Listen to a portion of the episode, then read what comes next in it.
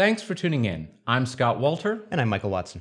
In this episode, students head back to campus amid a perennial debate over free expression on the university campus. This is the Influence Watch podcast.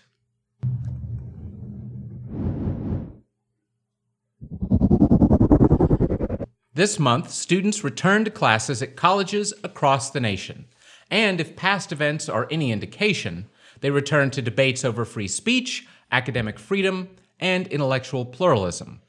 Recent school years have seen occasionally violent demonstrations by far-left extremist students at the University of Missouri, Evergreen State College, Middlebury College, and other schools that target the ability of dissenting speakers from both right and left to offer their views.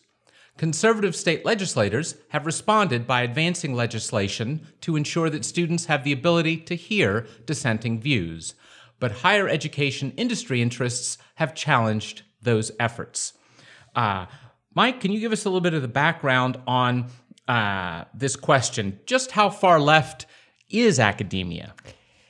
Very is is the shor- is the short answer. The long answer. Uh, So Heterodox Academy, which is a membership organization of academics who are in favor of intellectual pluralism, uh, they have compiled some of the data. There's been there have been surveys conducted over the years, and what the surveys have found is that up to about sixty percent of uh, university professors self-identify as either liberal or further left. So you know, Marxists, and uh, you know, there might be a Maoist somewhere. Um, oh, more than one. Um, thirty percent identify as moderate. I'm going to come back to that. And only ten percent identify as either conservative or something else on the right, like a libertarian or, you know, some far right. Yeah. And that's when they're asked about their political views. But when they're, when people have done surveys of their actual registration by party. Right. Yeah. Right. Once you, once we, we get back to that moder- moderate question when we get to voting intention. And public opinion polling over the past couple of decades has shown that people who self-identify as moderates are strongly likely to be dem- to be Democrats. They kind of form the the center-left faction, the Bill Clinton, the Mike Bloomberg, the um, I'm straining at more recent names. Yes. Uh, yeah, they're being fewer. Uh, uh, I'm straining at more recent names, but the, that sort of faction of the Democratic Party. Uh, Which, to be fair, they may even be uh, not being uh, somewhat dishonest. They may be somewhat accurate for their milieu, because sure. on campus, sure. to be they a Hillary be, Clinton they, supporter right. may be, to be, to be moderate. To be, to be a, a true Clinton, a true third way, a new what new Democrat was that the old term for the Clintonistas when they first appeared? Yes. To you know, to be a new Democrat or a you know, to use the British term, new Labour. Uh, yeah, you're probably in the rightmost quarter. um, Uh, yeah, I believe by the most of the surveys that I've seen, I know the uh, the Martin Center down in North Carolina, for instance, has has done some of the uh, just registration surveys by party.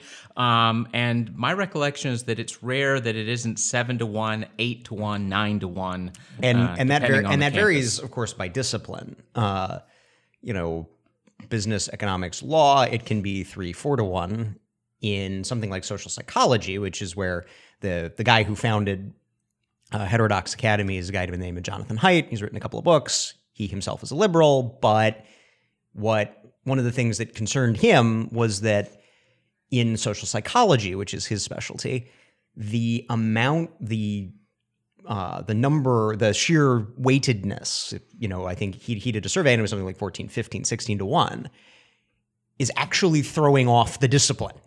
is actually, you have a lot of Uh, social psychology research that is either exists just to confirm liberal biases, or is the studies are constructed in such a way that even if it's not the intention of the researcher, so many biases have been laundered into the research that there's not it can do nothing else but confirm them. Uh, and then, so and a, then, so a lack of diversity uh, is not their strength. Does not yeah, produce strength. yeah, I, I, I'm not. I'm not a big fan of the term intellectual diversity. Uh, But the the lack of pluralism, the lack of openness to uh, to alternative ways of looking at the world has created these blind spots and has created uh, these intellectual weaknesses that uh, that are that are potentially threatening the validity of the field, and that's why that's why he started his his group. Um, and again, it just shows you the the degree to which the modern academy has swung hard to the left. Yeah, that's a great point too about the uh, the, the difference that the the discipline makes, which is to say that the softer and more uh, gooey the discipline typically. Typically, uh, the more easily. I mean, you got to throw a couple of asterisks there. I mean, physicists aren't known to be particularly Republican, uh, but you know, obviously, some of the most gooey, the the X studies, you know, yeah, that's where you're going to get. You, you know, there it's it's fourteen to one Marxists to Clintonistas. yeah, the the and that's in itself that's it's somewhat interesting because on the one hand, you know, in engineering or something where uh, having precise and correct answers really matter, or we all die. Um, uh, you see less less radicalism, but on the other hand, you know, it's it, I w- you can flip that around. Uh, I remember Alan Bloom, who was a critic of of academe's messiness and and f- collapsing standards way back in the eighties. Uh, he made the complaint that the hard science, so-called hard science folks, know how nutty the humanities people are, but refuse to stand up to it because they're sort of like, yeah, well, I, I don't, I don't want to have to be involved in those fights. I don't want to be attacked, so I'm just going to keep my head down. And I think it's not crazy to say no if you're an engineer or um, a chemist, and you realize other people are have have gone not just somewhat to your left, but are somewhat bonkers, that you actually do have a responsibility to stand up and say right. it's not and, a big and, problem and, and, in my well, department. It's, and it's always and it's always hard. Uh, you know, I think every political faction over the past couple of years has discovered and is discovering that it is very hard to police crazies on your own side. It's not fun. Uh, it's not. Uh, it, it's not rewarding. You don't get that sort of endorphin high that you get from, you know, if you're a conservative, you get from owning the libs. Uh, so, you know, yeah, the idea that the moderate Democrats in the engineering department would not be happy, would not be happy, but not willing to do anything about the communists in the uh, sociology department. I mean, it's the same thing as, I mean, how how different is that from uh, some of the struggles that the right, that the intellectual right has had in purging the uh, some of the extre- some of the extremists on our side.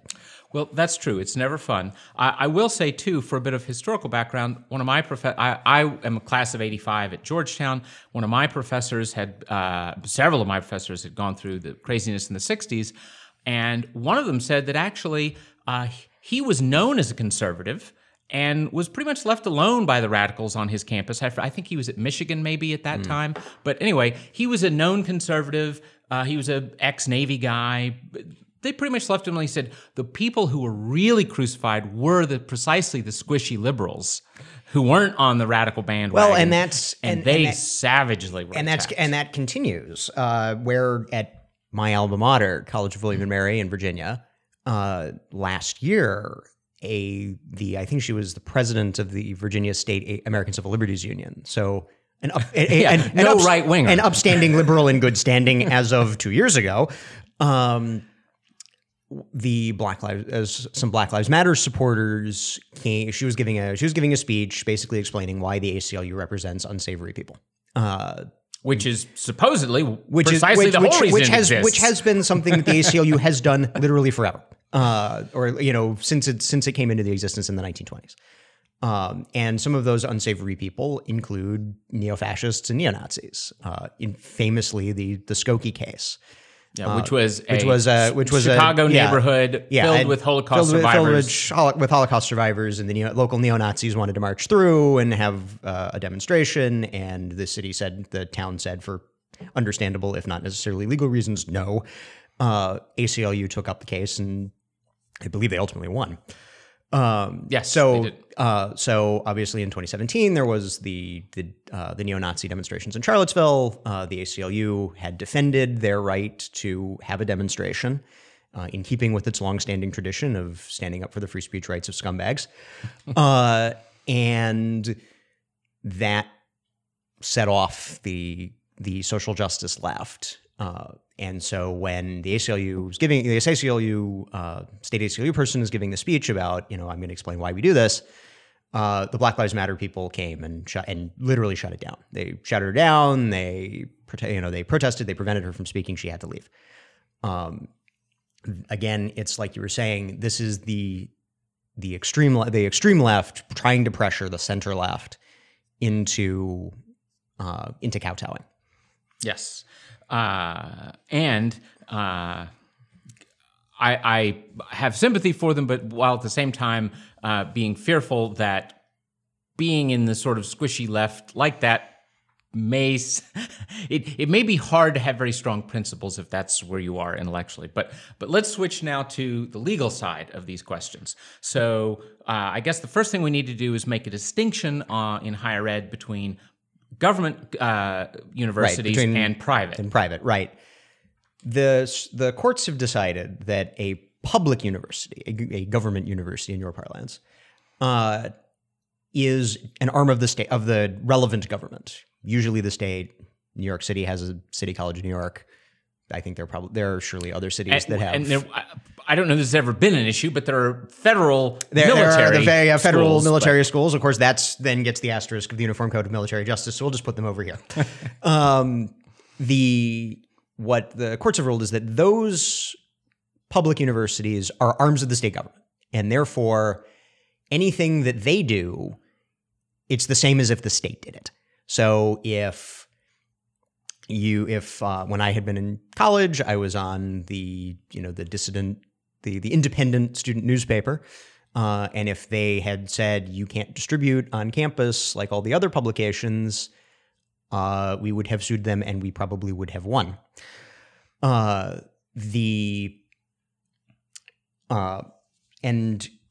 So because they have to follow all the applicable First Amendment precedent, there is uh, there are groups that uh, that that litigate and that advocate to ensure that those First Amendment pre- precedents are upheld. The best known is probably the Foundation for Individual Rights in Education, or FIRE, FIRE, uh, as it is as it is perhaps better known by its acronym. Yeah. Now they are often accused of being this harsh right-wing group, but is that really fair? Uh, not at all. Uh, they they will.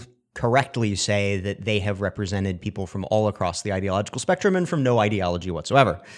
Um, and their leadership has plenty of people who are right, by right, no means right, Reaganite, had, Republican. Right, their leadership has some has some uh, some liberals and Democrats on it. But you know, to give a couple of examples of people who have either been advocated on behalf publicly or litigated on behalf by uh, by FIRE. Uh, you know, a, le- a left-wing professor recently got punished by Rutgers, which is the State University of New Jersey, for uh, making some extremely insensitive anti-gentrification statements.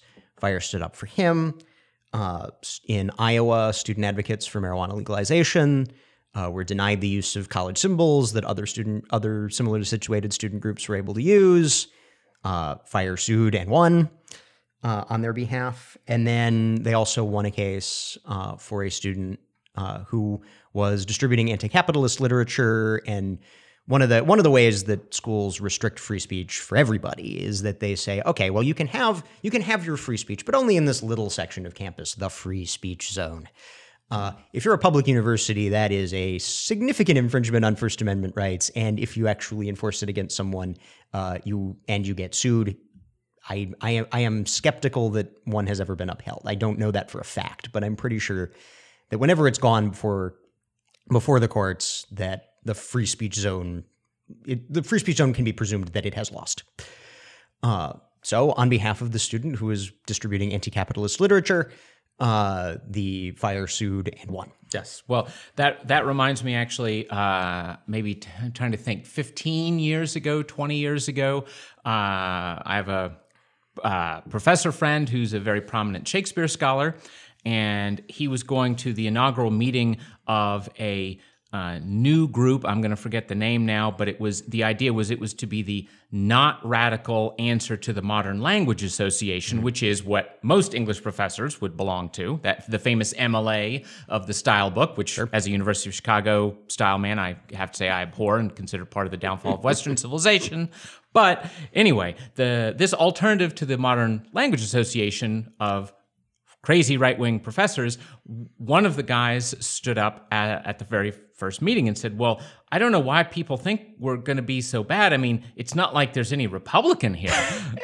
so, uh, but anyway, so well, that so you told us about the, the legal side for public universities. Now, it's a different uh, question on private universities. Can you give us some examples there? So private universities, in theory, can do... They, you know, a private entity, a private association has free free association rights. So they can restrict to a degree that public universities are absolutely forbidden.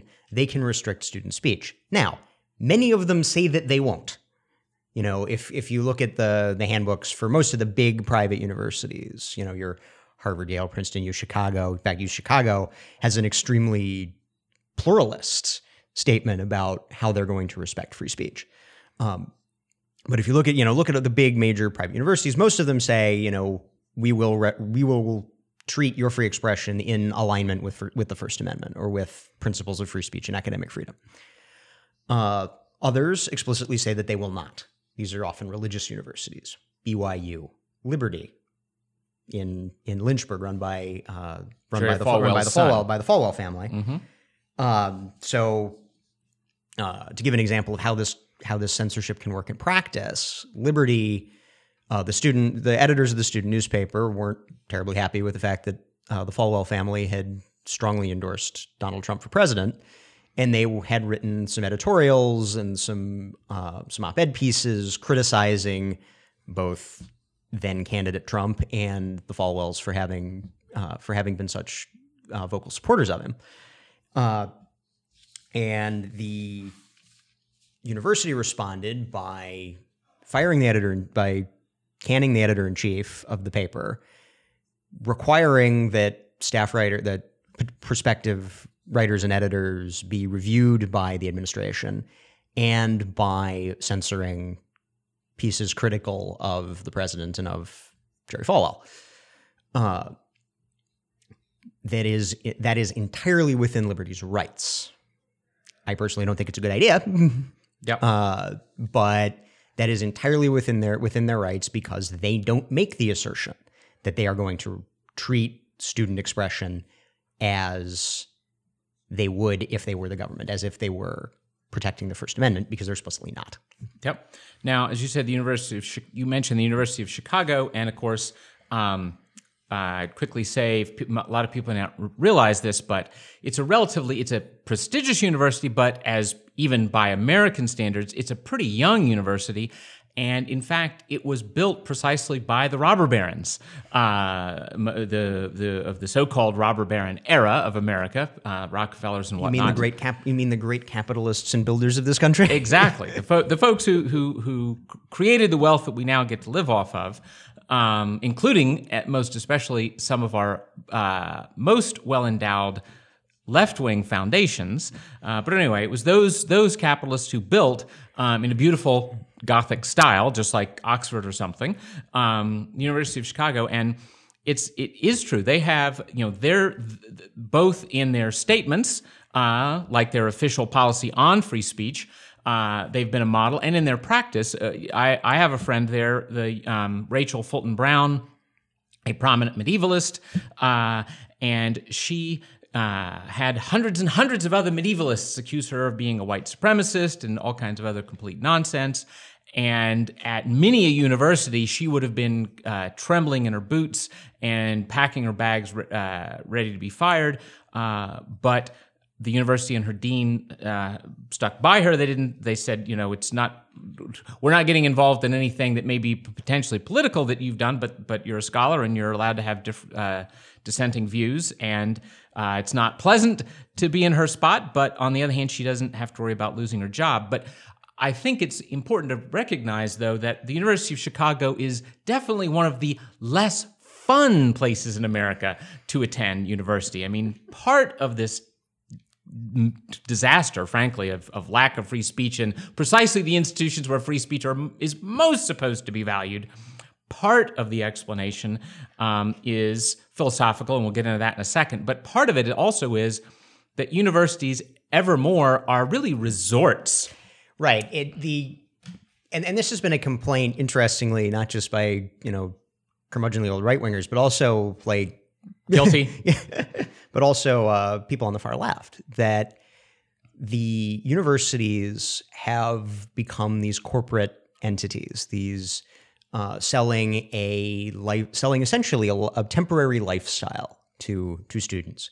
God knows I partook of it, but the instead of you know the the if if you you know if you've toured a college campus recently, you know. They're, you know, they're they're going to pitch you on things like the rec center and the football games, and cafeteria, the quality of the cafeteria, pool, food, the, the rec, Gym. the rec, yeah, yeah, the, um, and you know they know they again their hope that that's going to be the advantage that's going to get more people to come with their uh, attendant, you know, government subsidies and uh, and student loan student loan money.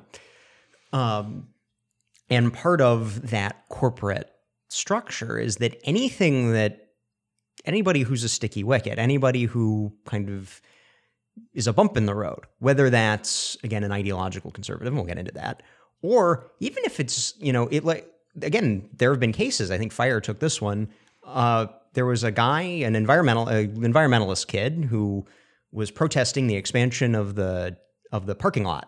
of the parking garage on his on his college campus because it was infringing a waterway or something. And the school cracked down on it because it was against the corporate interests of the against the corporate interests of the school. Of course, he won. he got he got he got good lawyers and then he won. Um, you know, they're uh, at Rensselaer Polytechnic Institute Institute. Uh, F I R E listed them as one of the the the ten biggest infringers of free speech for last year, uh, and what what did they do? Well, uh, they cracked down on the sc- on the student newspaper and student students who were objecting to a reorganization of who controlled the student union building. It had pre- previously been the student government, and then the the school wanted to take it over, and they all protest. You know, they were protesting, and the school cracked down on them. Uh, so this there's this corporate interest also in. in the suppression of speech. And at, I, you know, later in our conversation, we'll get into how this corporate suppression of free speech is actually now beginning to get outside the the campus bubble. Yes, well, and and again, the, the by comparison, if you go to the University of Chicago, not only do you know that there will be intellectual pluralism with real respect for it, but you also know you're going to work hard and you're going to read people like Aristotle and Immanuel Kant.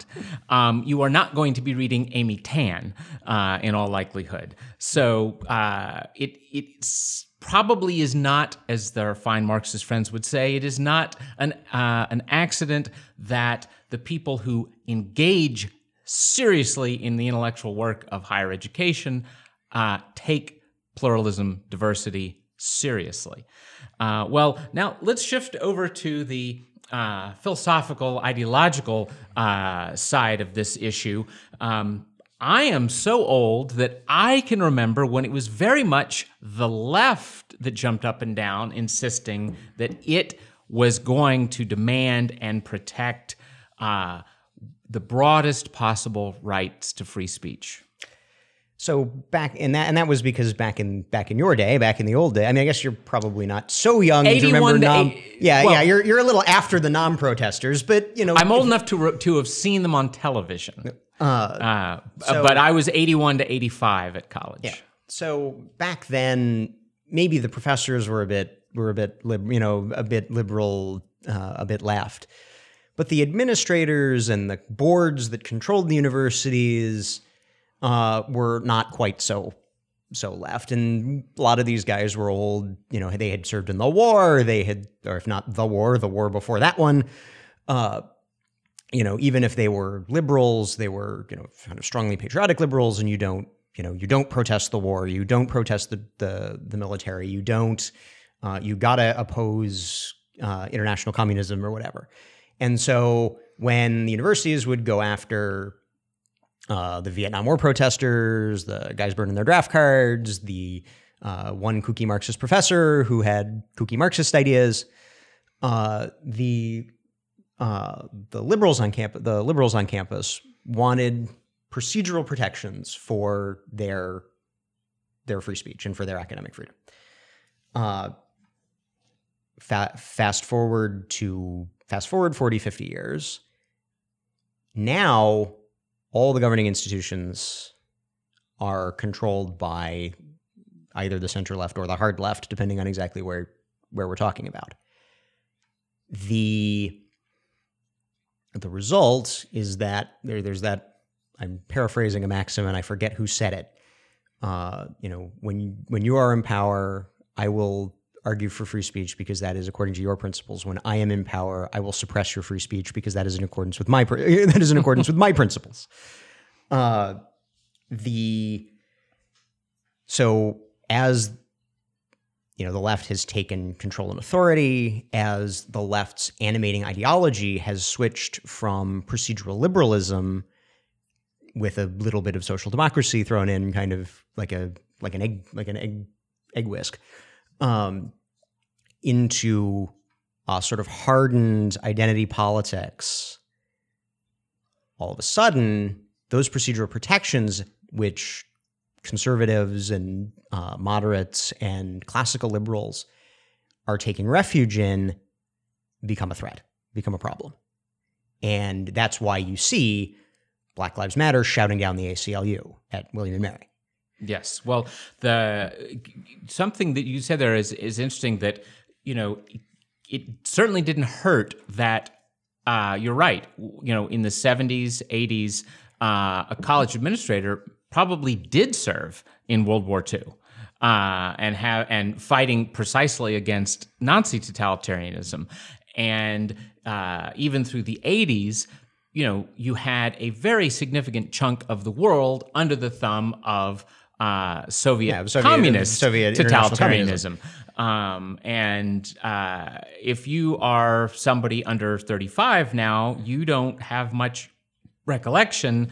Uh, yeah, we we discussed we, we discussed this like we that. discussed this in our uh, in our podcast on the, the Democratic Socialists of America political movement, that the younger generation, my my generation and younger than me, uh, have no living memory of the Soviet Union. Uh, again, the Berlin Wall falls four months after I'm born. Uh, the the danger, you know, the dangers of this. Of of repression, of uh, ideolo- of ideological debate, enforced conformity. Yeah, yeah, and the, the dangers of enforced conformity uh, are not in the lived experience of my generation. What we do have are a knowledge of the dangers of of the of the of the costs. I mean, because there is a cost to free speech. The Nazis do get to march in Skokie. The Nazis do get to have their rally cum riot in Charlottesville. You know, we're aware of those costs. We see them. Um, but we are not as aware of the costs of, uh, of, of enforced conformity, of, of a crack, of a crackdown. Yeah. Now, having said that, on the other hand, I can remember back in the early eighties, because I had some very good professors, uh, that if you actually paid careful attention, if you did the hard, careful reading that is supposed to be the essence of higher education, then Uh, you might you would come across things like Herbert Marcuse's actual ideas, and Marcuse was actually very clear that uh, we are going to demand now, when we do not have full power, all the free speech possible, t- busting things up and and being able to say extreme things. But when we have power, we are going to exercise intolerance, because tolerance itself is repressive unless we're in power. Well, and you're seeing that now with the intersectional with the intersectional left, that, you know, when somebody like somebody like a Ben Shapiro, a conservative commentator who does college lectures through the Young Ameri- Young America's Foundation, yeah, mm-hmm. uh, through the Young America's Foundation, uh, you know, he is, by all that I can tell, whatever you think of his style, and I'm not a huge fan of him, Uh, his ideology is kind of straightforward, old-fashioned Republican. I think I think that's probably fair. Yeah, lower taxes, yeah, yeah, lower, less regulation. Lower taxes, less regulation. Israel is good. Okay, yeah. Um, but you know, once he goes onto campus, the the intersectional left say, "I feel unsafe. This is violence against me." Uh, which is kind of ironic because then when he actually shows up, they have to pay hundreds of thousands of dollars in extra security fee because of actual threats of violence against him. Yeah. Yes. Um, but you end up, you know, the, the, the intersectional people say that, well, okay, you know, if you're not an Anglo male like us, uh, you you are oppressed by so many vectors of oppression, and they all interact. You left out the heterosexual. I, I left. I did leave out heterosexual. Sorry. Um, if you're not a heterosexual Anglo male, uh, you know, there are all these vectors of oppression that are oppressing you, and they all are working together to to support Anglo male suprem heterosexual Anglo male supremacy, uh, and anything that you know opposes whatever it is we came up with this week to supposedly break up those networks of oppression uh, is literal violence. No different than if I came at you with a knife. And as a result, this is where you get the kind of the beginnings of safe space cult of safe space culture. You know, what was, you know, a, an understandable, if maybe a bit patronizing idea that you know, people might want a place where they can talk it out themselves, then all of a sudden becomes a sword. You know, what was a, you know, uh, Ken White, the blogger Popehat, uh, who's a, mm-hmm. uh, an attorney who has a uh, special interest in free speech issues, you know, talks about safe spaces as a sword and a shield. And there's safe spaces as a shield, which is, you know, okay, it, you know, like having your own, you know, meeting of the of the friends of the, uh, friends of the, let's say the friends of the Republican Party, you know, you'll sit together and you talk about, privately about things you all agree with, and it's all to kind of build yourself up, and that's fine. But then you have safe spaces as a sword, where uh, the intersectional left goes to the administration and says, you know, if Ben Shapiro gives a speech, we're all going to feel bad, and therefore you have to shut Ben Shapiro up. And you have more movement towards that safe spaces as a sword uh, from the intersectional left. Yeah. And this, I think, is a is a uh, maybe the most dangerous, most uh, scary part of the whole topic that we're we're discussing, because I, I want to stress they they start by saying that a Ben Shapiro or some other conservative figure, that that person's speech equals violence. Yes, and it's very hard for me to believe that they don't, in the end, ha- make that claim, because they want to be able to flip. Once you've got A equals B, and we then have, you can say then B you can equals, say B A, equals A, which is to and say that, real violence is just speech. If Antifa and we've, and we've, burns and we've, down a building, and we've seen that, and speaking. We've seen that with some of the Antifa riots. That you know, again, the the protests of the Trump inauguration. You know, one of the images of it was arson against a vehicle, which was interestingly operated by a Muslim. Uh, by an Arab Muslim immigrant, uh, the collateral damage. You got to break a few eggs. What is it? You got to break, break a few, egg, few eggs. Break a few eggs to make an omelet. Yeah, Robespierre. Yeah. Um, so, you know, to the extent that this in, that this corollary to intersectional ideology is taking hold, that's very bad for free exp- free expression. Now, to be fair, again, we should just say that the there is also a corporate angle to this. It isn't just Herbert Marcuse right, right. deserves lots of blame, but there's a corporate corporate right, side right. Yeah, too. we we we discuss we discuss the the sort of the the crackdowns for corporate P R purposes, and and and this is where you get some of those uh, people on the far on the far left, the the like you know the Marxist left, the um, very far the fringes of the intersectional left, um, who say that. Oh, you know, they're cracked down on our free speech. They crack down on our free speech more than your free speech. Well, one, not quite clear that that's true when you figure out the proportions. You know, if if we want to apply the uh, the liberal theory of disparate impact, uh, well, if you look at the disparate impact, yes. uh, that it looks like conservatives get it worse than the left. Um, but there is also this, again, corporate incentive when somebody on the extreme left says an extreme left thing that makes prospective students all kind of recoil that I actually, I don't believe that. Uh, I, you know, am I going to be denounced in my, in my classes? Let me look at this other university. Oh, okay. They corporate crackdown. Uh, you know, that, that does happen. Um, yep. Well, let's, uh, let's try to uh, make progress by getting out of the campus bubble, because to a large extent, a lot of this comes precisely from the hothouse nature of the, that campus bubble. Um, uh, from the outside, there are folks on the left who say that conservatives are blowing this problem out of proportion. Is that fair? Not really.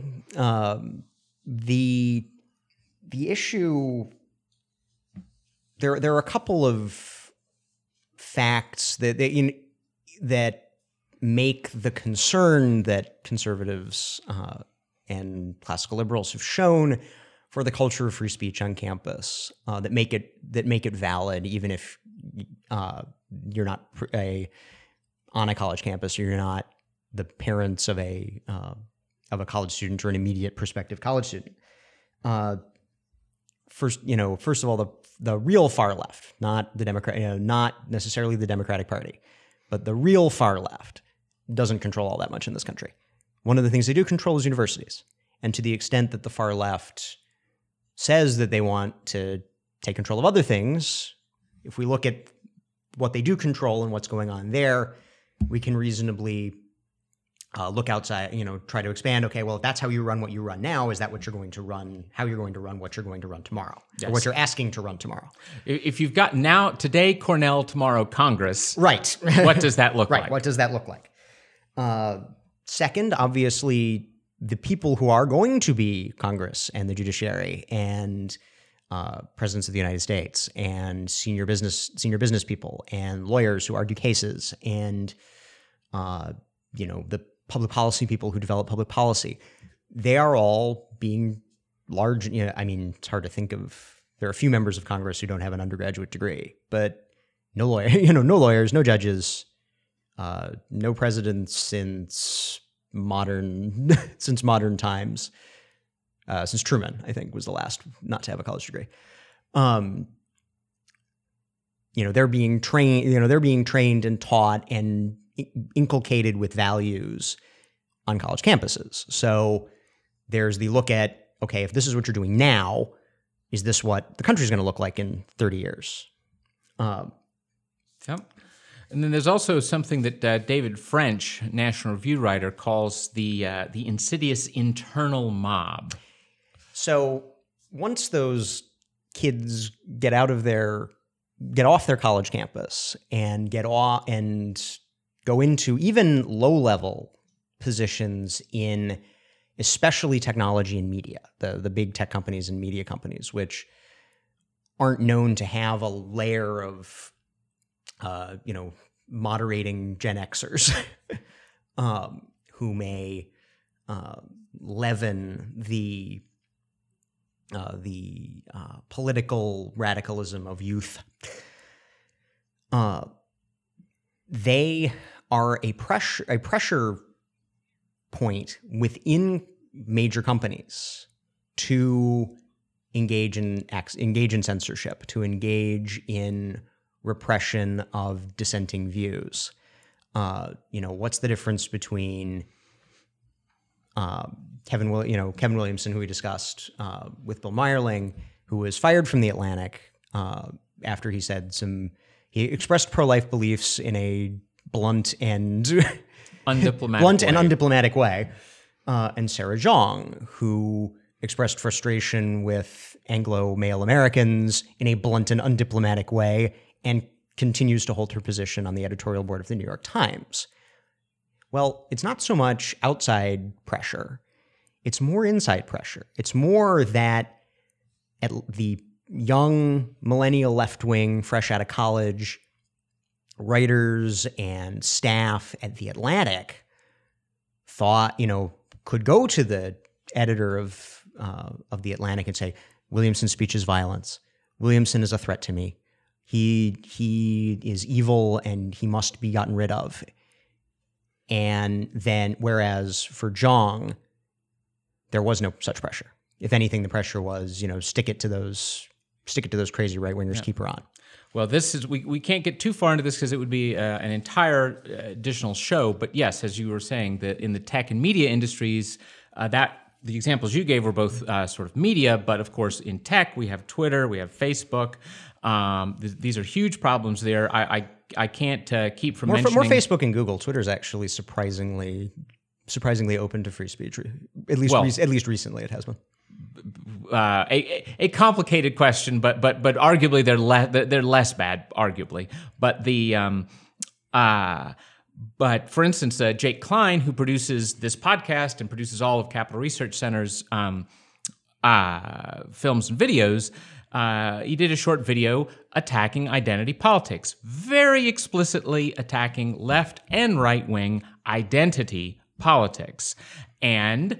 Uh, Some of the fine tech censor folks uh, censored that, and we after and after multiple reviews, as I'm recalling the story now, there was there were multiple multiple this is, this manual is, reviews. Is this by YouTube?